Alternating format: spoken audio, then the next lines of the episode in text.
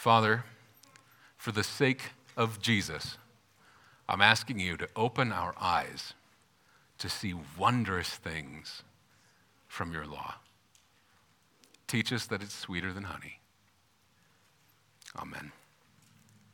All right, we're going to start in Luke chapter 24, verses 1 to 6, and then we're going to shift to Acts 1. So if you have your Bibles, please feel free to follow along. Luke 24, 1 to 6, and then from Acts 1. But on the first day of the week at early dawn, they went to the tomb, taking the spices they had prepared, and they found the stone rolled away from the tomb. But when they went in, they did not find the body of the Lord Jesus. Exactly. While they were perplexed about this, behold, two men stood by them in dazzling apparel. And as they were frightened and bowed their faces to the ground, the men said to them, Why do you seek the living among the dead? He is not here, but has risen. Remember how he told you while he was still in Galilee that the Son of Man must be delivered into the hands of sinful men and be crucified, and on the third day rise. And they remembered his words, and returning from the tomb, they told all these things to the eleven and to the rest. Now let's turn to Acts chapter 1,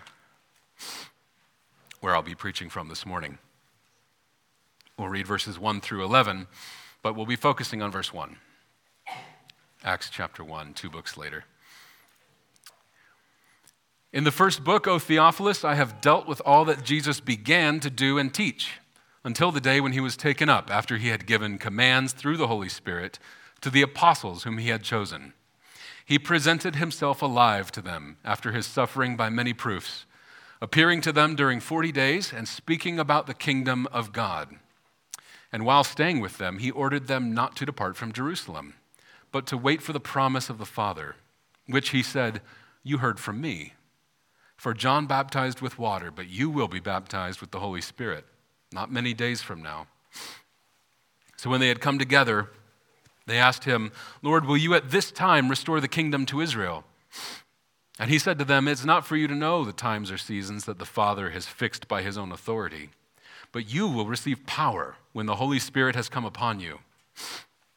And you will be my witnesses in Jerusalem and in all Judea and Samaria and to the end of the earth. And when he had said these things, as they were looking on, he was lifted up, and a cloud took him out of their sight. And while they were gazing into heaven as he went, behold, two men stood by them in white robes, and said, Men of Galilee, why do you stand looking into heaven? This Jesus, who was taken up from you into heaven, will come in the same way as you saw him go into heaven. This is the word of the Lord. Why this text? And why this sermon on an Easter Sunday?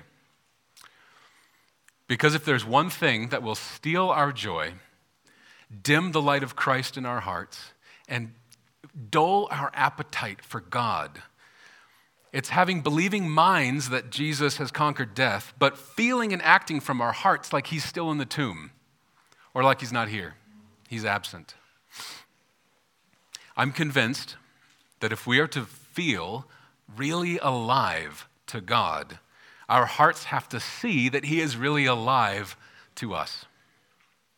The real Jesus, alive and present. I mean, do you struggle to resist temptations? Is reading the Bible a chore? Is prayer tedious? Do you feel alone?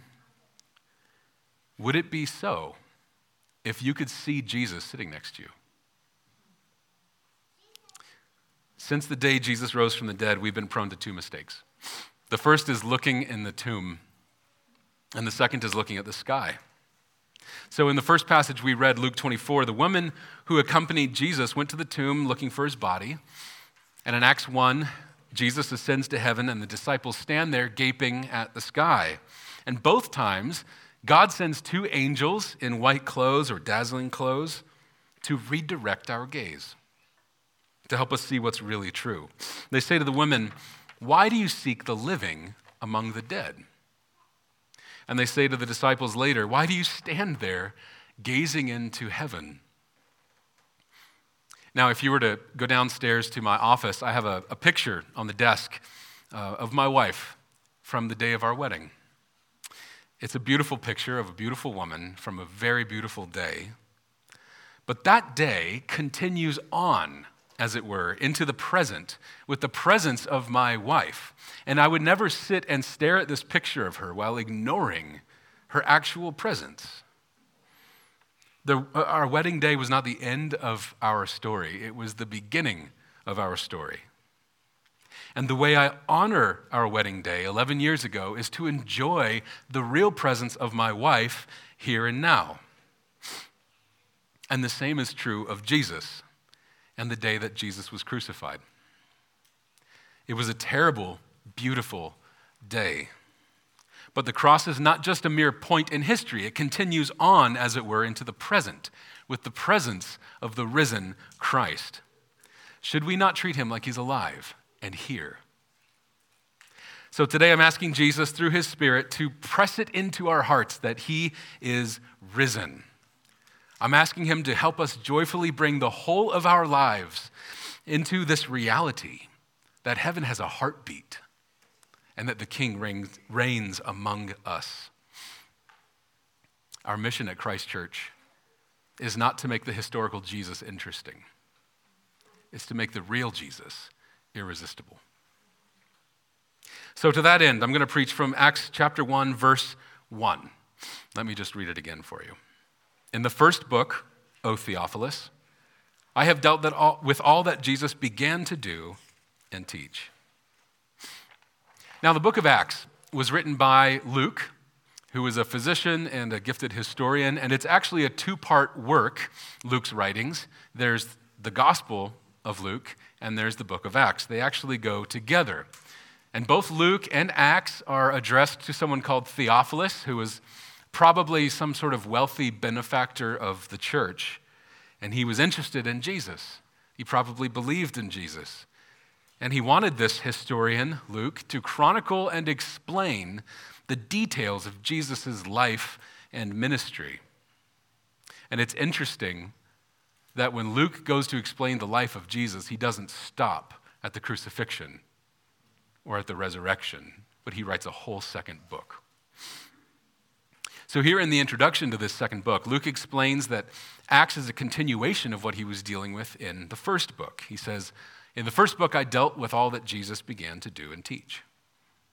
So we're going to start there, our first point out of two this morning all that Jesus began to do and teach.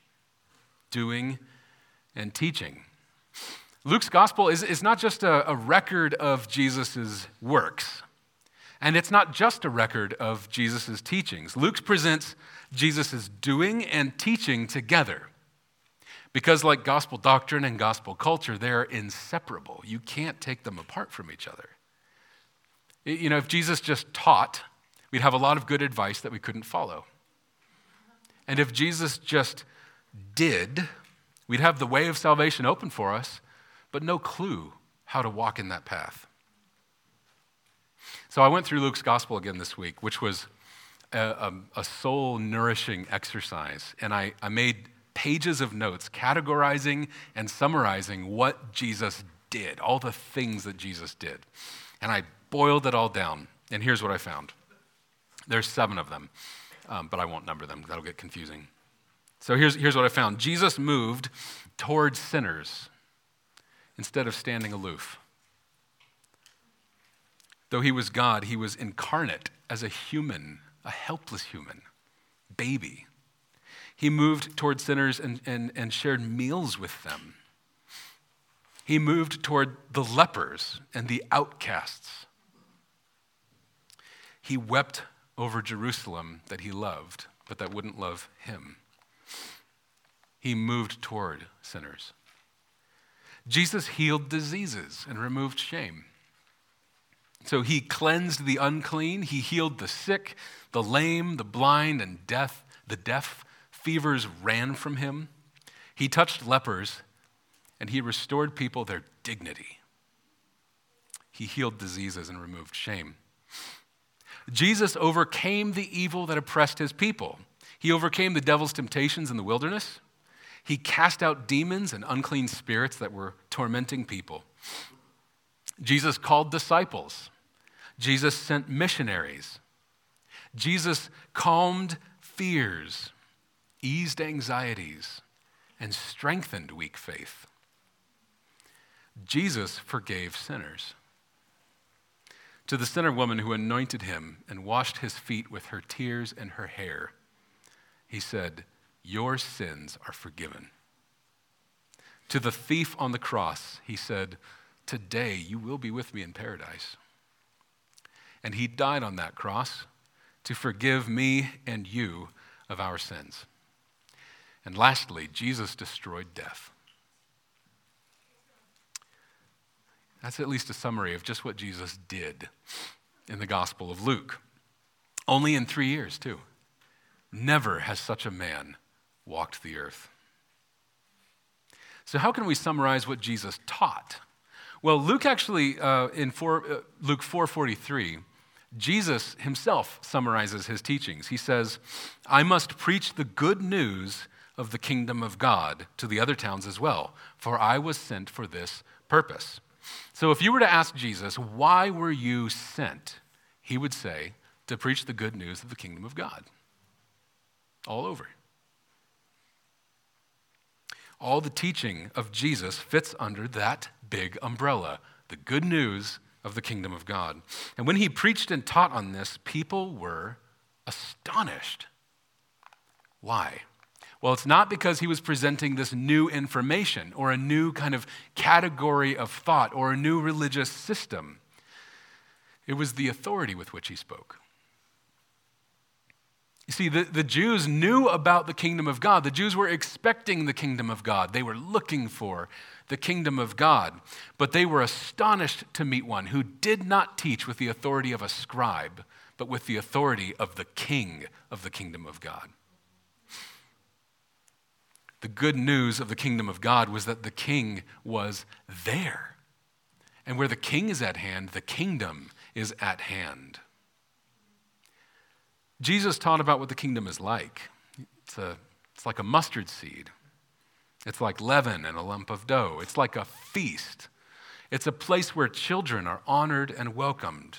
It's a place for the poor in spirit. It's a place for the lowly, the oppressed, the mourner, the sojourner, the comforter, the forgotten, and the overlooked.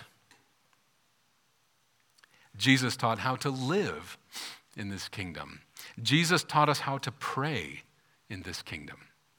But most importantly, he taught that the good news of the kingdom of God was that the king has come, that you're loved, that you can be forgiven and accepted and at peace with God. There's a way for rebels to get back into the kingdom, and the way is Jesus. So he taught us about himself. In Luke 24, after he was raised from the dead, just after the passage we read, he meets some disciples on the road to Emmaus. And Luke records this in Luke 24 27. Beginning with Moses and all the prophets, in other words, from the beginning of their Bible, he interpreted to them in all the scriptures the things concerning himself. So, what did Jesus teach? Well, he taught that the Bible is about him, that he's the king of the kingdom. So, Jesus' teachings were about the good news of the kingdom of God, and Jesus' doings were the works of the king to bring about that kingdom and invite all this sorry bunch of rebels in. May we never separate his doing and teaching. One without the other would not be good news but together they are truth and light and life and hope. Never has such a man walked the earth. The greatest tragedy in the world, though a tragedy with a happy twist, was the execution of that man on a Roman cross. It would be the second greatest tragedy in the world if the man who did all that was still dead. And it would be the third greatest tragedy in the world if he were alive but absent. That brings us to our second point.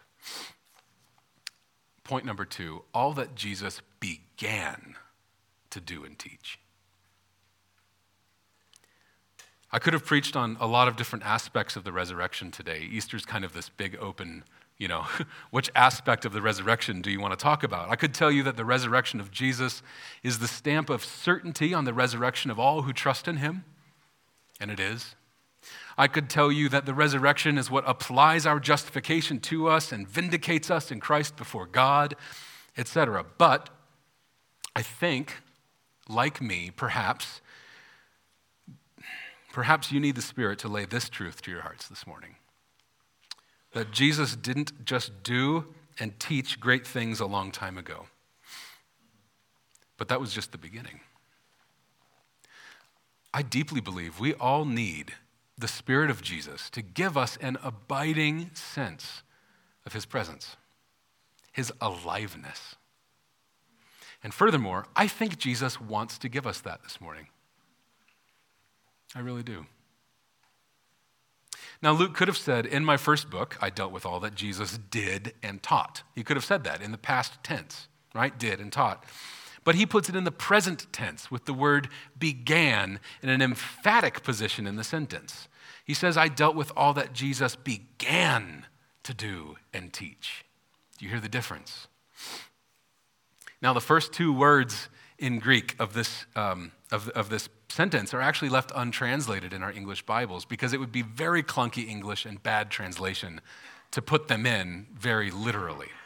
But very literally, it would read something like this On the one hand, O Theophilus, in my first book, I have dealt with all that Jesus began to do and teach. Now, what do we expect to hear after on the one hand? But on the other hand, exactly. That never comes he opens with on the one hand and never gives the but on the other hand. So, why did Luke do that? He's an incredibly good grammarian, so it wasn't an accident. The entirety of the book of Acts is the on the other hand. Quite frankly, the entirety of church history is the on the other hand. Luke is saying, in the gospel account, I told you on the one hand of what Jesus began to do and teach, and in Acts, I'm telling you, on the other hand, what he continues to do and teach. Because if Jesus merely just taught and did in the past tense, we're in big trouble. But if Jesus continues to do, continues to teach, then we have all the hope and comfort in the world because he's alive and he's with us. The fourth century pastor John Chrysostom said that Luke is like the report of Jesus' resurrection, and Acts is the demonstration of the resurrection. It's like Luke ends with, He is risen, and Acts starts with, He is risen indeed. The book of Acts famously closes in an open ended way because we, the church of the risen Jesus, are the continuation of this story. So, brothers and sisters in Christ, you are the demonstration of the resurrection of Jesus. How do I know? Hallelujah. Hallelujah. How do I know that's true? Because Jesus has overcome the darkness in your hearts with his light. Because Jesus saved you from slavery to sin. Because I see you repenting. And that's just not uh, mustering up your willpower and determination. That's a miracle. It's a gift from Jesus. I see the fruit of the Spirit growing on you. I see the way you love each other with the sort of love that literally can only come from Jesus, from abiding in Him. So the risen Jesus is, he's in the gift giving business. And it demonstrates his resurrection. It demonstrates that he is alive. So Jesus continues to do and teach. Excuse me. Jesus' whole teaching ministry was about the good news of the kingdom of God, and it continues to be that to this day. So Jesus continues to teach his church because he's alive and present. He doesn't give us a new revelation. God has spoken his final word in Christ. We don't need additions to the Bible. Jesus is sufficient. But he does do he continues to do what he always did, which is open up the scriptures to us and show us that they're all about him and cause our hearts to burn. Jesus continues to teach us about the kingdom of God. Jesus continues to teach us how to pray in the kingdom. Of course, we have the Lord's Prayer. That's Him teaching us to pray. He also sends His Spirit, Romans 8, to live in you and intercede for you when you don't know what to pray. The Spirit prays for you with groanings too deep for words. So He continues to teach us to pray. He continues to teach us how to live in the kingdom. The fruit of the Spirit are not just a nice ethical paradigm for us to adhere to. The point is, the Word, the seed of the Word, has been planted in you such that the Spirit gives growth to His resurrection fruit in your life today. Yeah, you're a demonstration of the resurrection.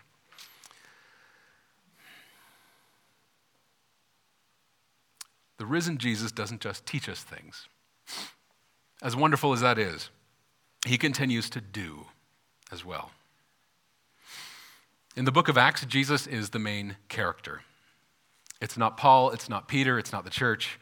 Jesus is the main character, present through the Holy Spirit, who Luke often calls the Spirit of Jesus, by the way. So in Peter's sermon in Acts 2, after Pentecost, Peter says, Jesus poured out his Spirit on us because he's alive. When Peter and John healed a man in the temple, Peter said, Jesus healed you. When Stephen was stoned, Jesus was there, standing to welcome him home. When Saul of Tarsus was blinded on the road to Damascus, Jesus was there. And he didn't say, Saul, Saul, why are you persecuting my church? He so identifies and is present with his church that he says, Saul, why are you persecuting me? When Peter meets a bedridden man who's been bedridden for eight years, he says, Jesus heals you. When the Macedonians needed to hear the gospel, Jesus prevented Paul from going anywhere else. And uh, we owe the book of Philippians to that. When Paul is praying with the Ephesian elders in Acts 20, he says that the ministry that he has, he received from Jesus. And when Paul was in prison and needed courage, Jesus, it literally says, stood next to him. And Jesus said in his ear, Take courage. How could you not take courage if Jesus stands next to you and, and says that to your heart? Man, the risen Jesus continues to do. Not just in Acts, but today, here, right now. Eugene Peterson, um, late pastor and author, used to say, When I preach, I picture Jesus walking up and down the aisles, healing some, comforting. Jesus moves toward sinners instead of standing aloof. He continues to do that. yeah. I am not a follower of Jesus because I'm sharp and have it all figured out, because I'm not and I don't. I'm a follower of Jesus because he reached down to the depths of my darkness and he pulled me out. He does not wait for us to get our act together. He takes the initiative. He moves toward us. He eats with sinners. He seeks us out. The risen Jesus, the King of the universe, seeks you out. Jesus heals us and removes our shame. He is so radiantly good and pure. He's like the opposite of COVID 19, right? So if you're sick, you're contagious, right? If you have COVID, please socially distance yourself. Jesus is the opposite of that. So I couldn't find a word that means the exact opposite of contaminate. So I made one up, eucontaminate, with an EU. It's very Tolkienish. But if you know Latin and Greek, it doesn't actually work. The, the, the point is, when, when we're sick, when we have shame and uncleanliness in us, which sin does to us, and Jesus touches us, we don't contaminate him. He contaminates us with his purity and his goodness.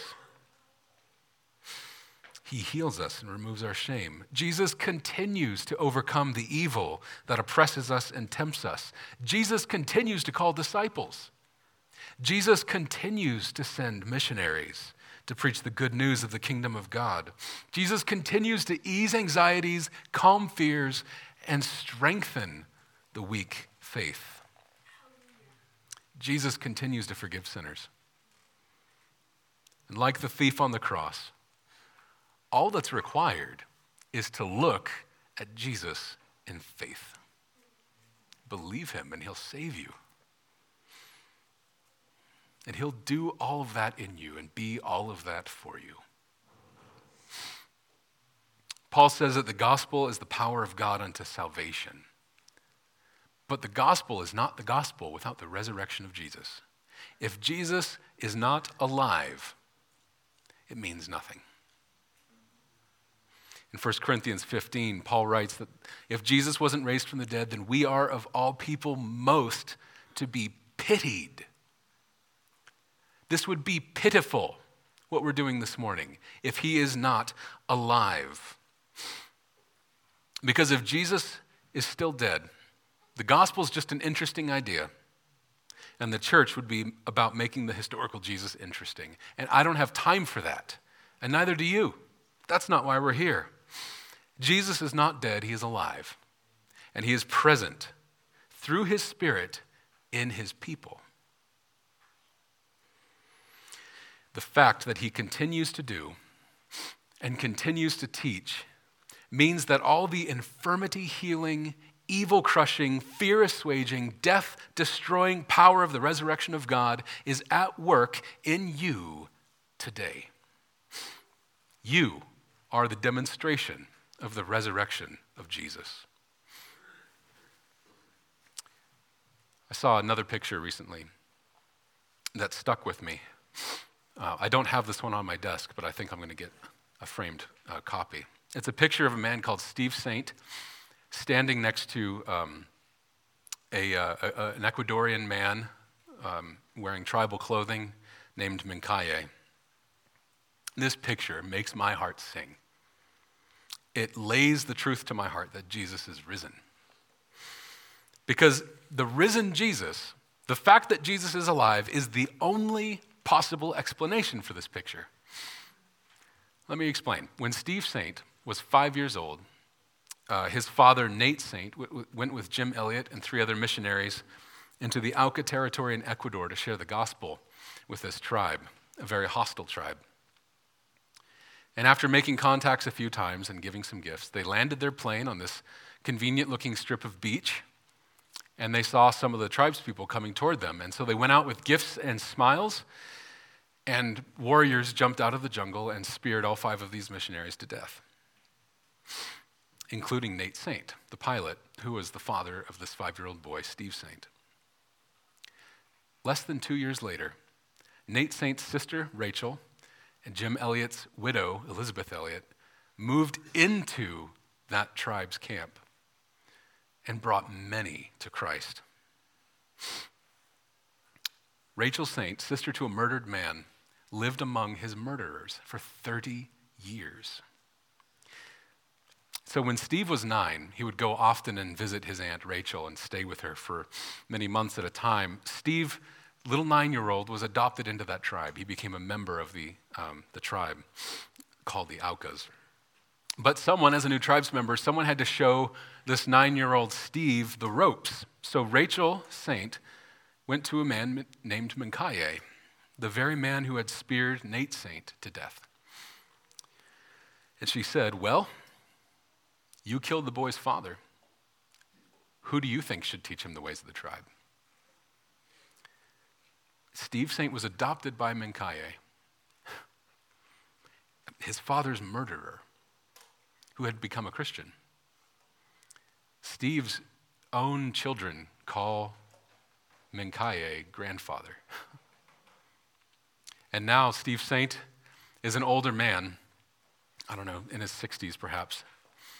And here he is in this picture standing next to Mincaye, this father figure to him that he loves.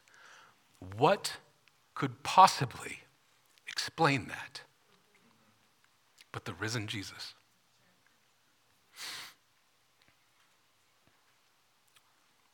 It's a moving story. But when I look at you, I feel the same way. What could possibly explain you? But the risen Jesus. Why do stories like that surprise us? Because we're looking at the tomb or we're looking at the sky.